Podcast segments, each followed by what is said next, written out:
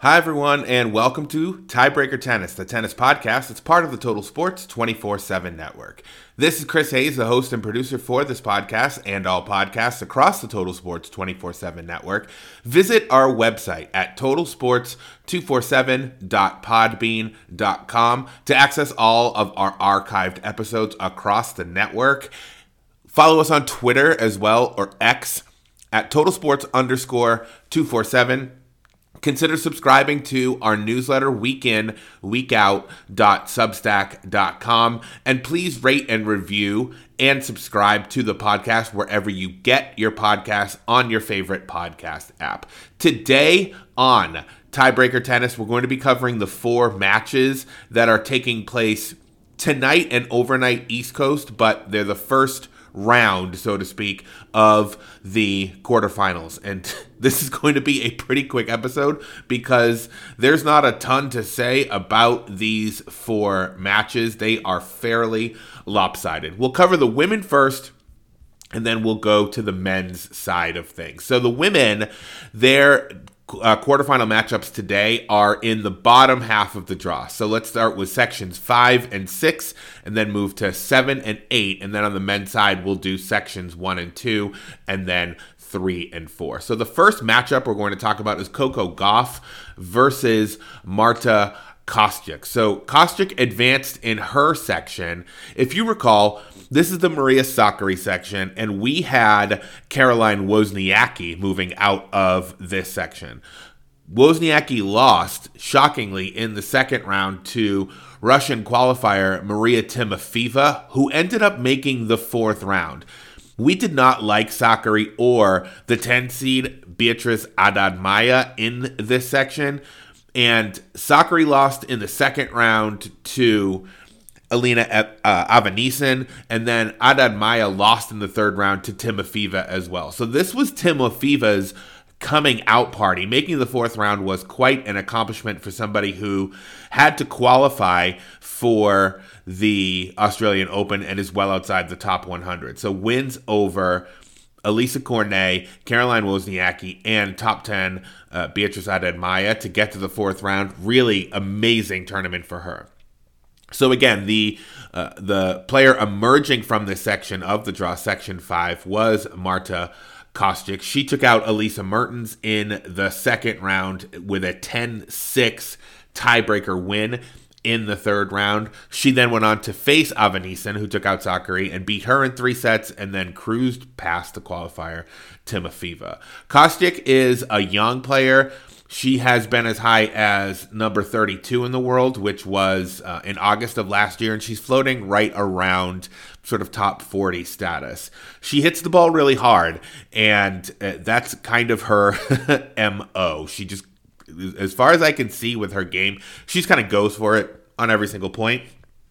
It served her well thus far. She has had three three set matches before the uh, cruising to victory over Timofeeva in the fourth round. So Kostyuk is the one who emerges. She's a young player, 21 years old, I believe, and uh, has a uh, I would say a bright future ahead of her. I'm not sure what her ceiling is. It might be top 20, but who knows? She could maybe even do more than that. And this this showing here at the Open could propel her to getting her ranking up and then being ranked in the uh, some of the Masters 1000 tournaments and or the WTA 1000 tournaments and the and the um, the Grand Slams. It's it's quite possible because uh, you know for tournaments like Miami, you just need to be in the top 32, and of course the Grand Slams, you have to be in the top 32 as well. So that could be really important for her moving forward to get that ranking up to be within that top 32 spot. And with all the seeds losing, not all, but a lot of the seeds losing early in this tournament, the Australian Open, she might be able to take advantage of that and sit in the top 32 for maybe the rest of the year. She gets Coco Gauff, who emerged out of Section 6.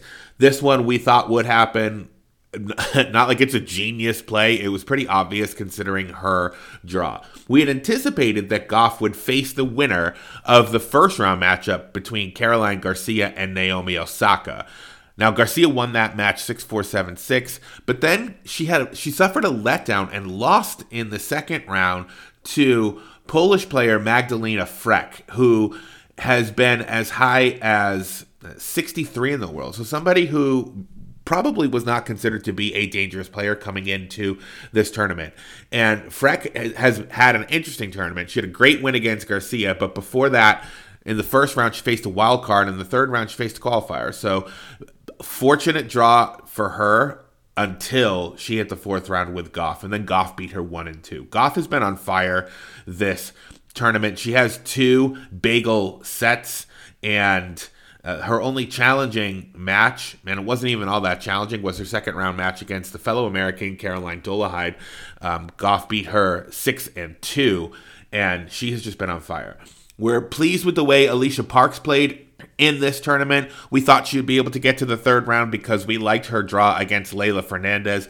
That's exactly what happened. She had nothing for Gauff. Gauff beat her love in two. But I think the future's bright for Parks, and we like that she got to the third round and kind of like with Kostyuk maybe could build on this moving forward. She's not going to get to top 32 anytime soon. She need, she needs more victories and more tournaments, but either way, you know, a win over a seeded player is something that she can have confidence in. And with that serve, she can beat almost anybody on any given day. So the matchup is Gauff versus Kostyuk in the first round. They have played once before. They played in Adelaide in 2022. Gauff took that one in three sets. We think Gauff will take this one in two sets. We're going to get to our betting recommendations at the end of the episode it's going to be an interesting bet recommendation, and you'll see why when we get to it.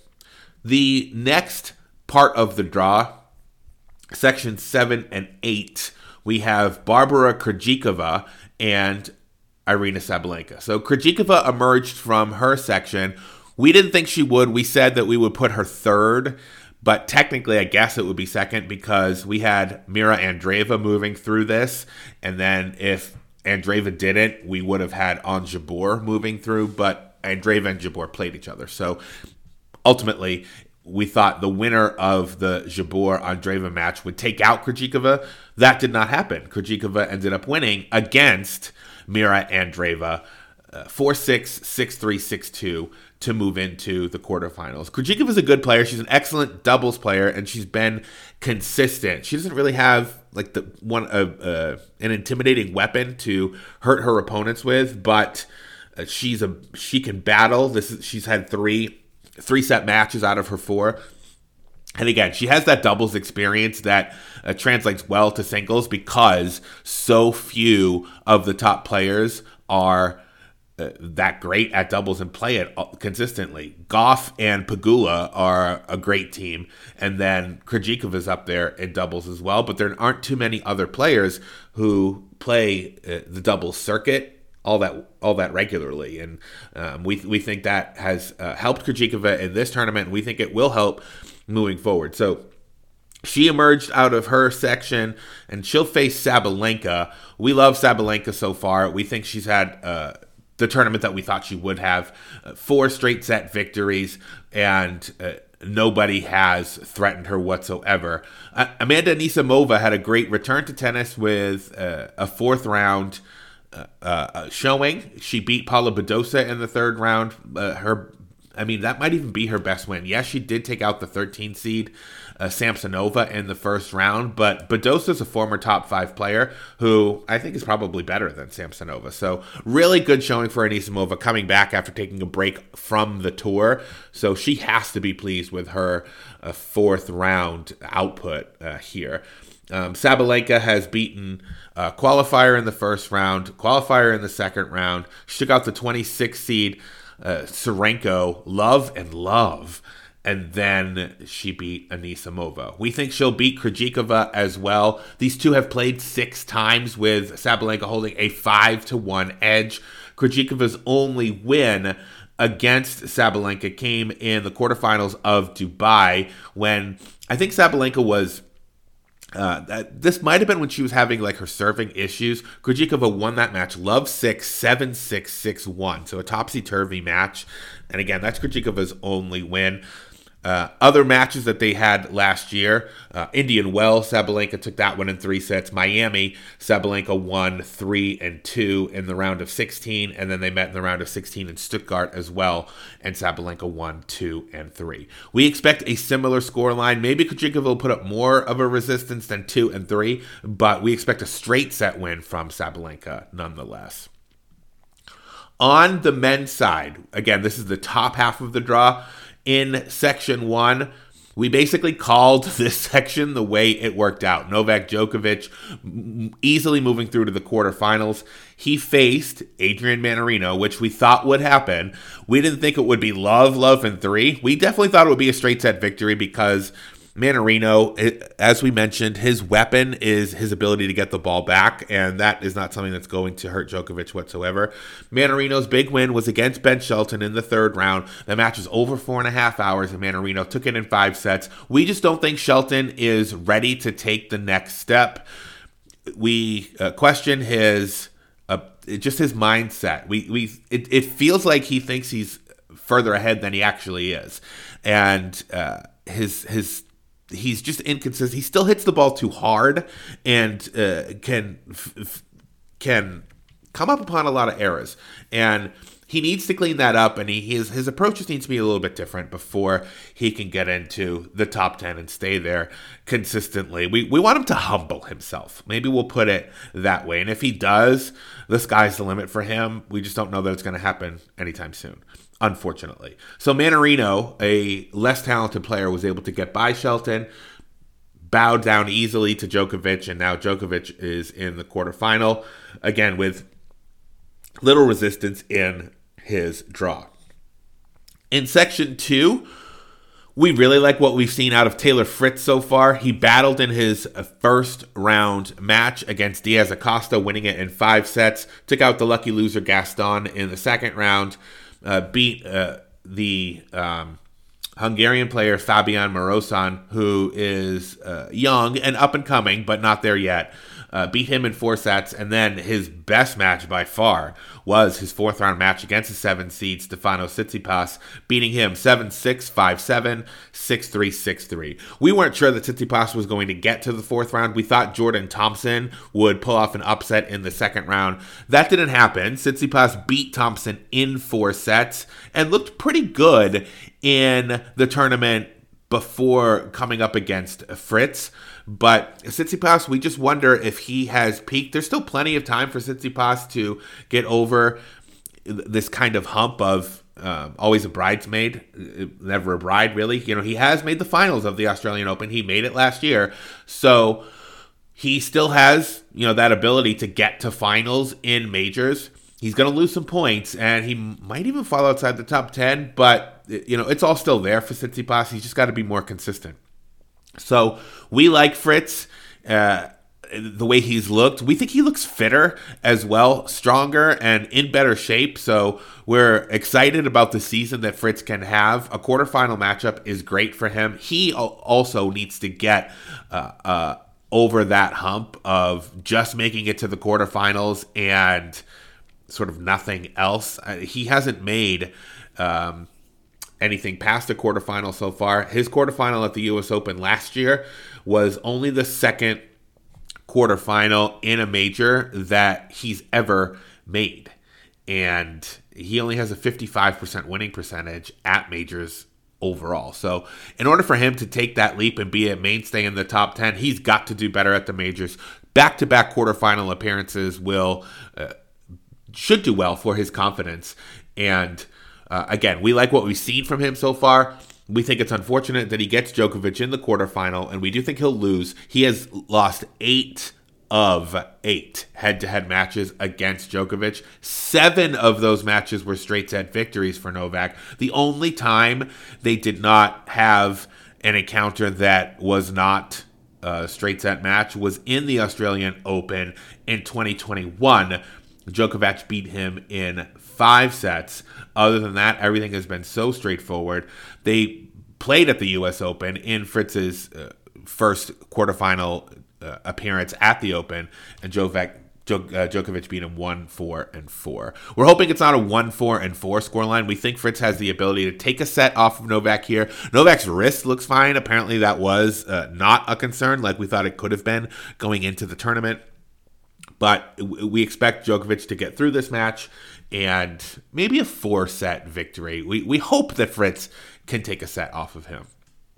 In sections three and four, we have Jannik Sinner facing off against Andre Rublev. We uh, said in our uh, last episode we think this is the time for Sinner to win. We think he's going to win this tournament, and he is playing world class tennis so far. Straight set victory over Van de Zandschulp in the first round. Straight set victory over Jasper De Jong, a qualifier in the second round. Straight set victory one, oh, sorry, Love one and three against Sebastian Baez, the 26 seed in the third round. Straight set victory over former semifinalist Karen Khachanov, four, five, and three. We think he is on absolute fire, and we don't know that anybody is stopping him unless it's uh, Djokovic or Alcaraz. So we'll see if that uh, those matchups materialize as the uh, quarterfinals take place. But Sinner's just been on a roll. His his draw, it was decent. I will say that. Looking at the draw at the beginning of the tournament, it didn't look like there was a ton of resistance, and that has proven to be the case. Uh, he faces off against Andre Rublev, who we did not think was going to get to the quarterfinal, but has uh, shown some guts so far in this tournament. He's had two five set victories. Uh, we were f- further encouraged, honestly, that he wasn't going to get to the quarterfinal by his first round uh, victory. He won 10 6 in the fifth set tiebreak against Seyboth Wild, the uh, Brazilian. And we thought to ourselves, yep, this is going to be an, another uh, another uh, Grand Slam where Rublev underperforms. You know, he's only been as high as a quarterfinal appearance. He's made a lot of quarterfinals, but he hasn't gotten past that stage. We don't think he's going to get past that stage in this tournament either. But again, good wins. Third round, he took out our favorite to emerge from this section, Sebi Korda. He took him out in straight sets, and then he beat the favorite uh, Australian De Minaur in five. I didn't watch this match, but it looks like De Minaur maybe faded a little bit as Rublev won in five sets, last two sets being three and love.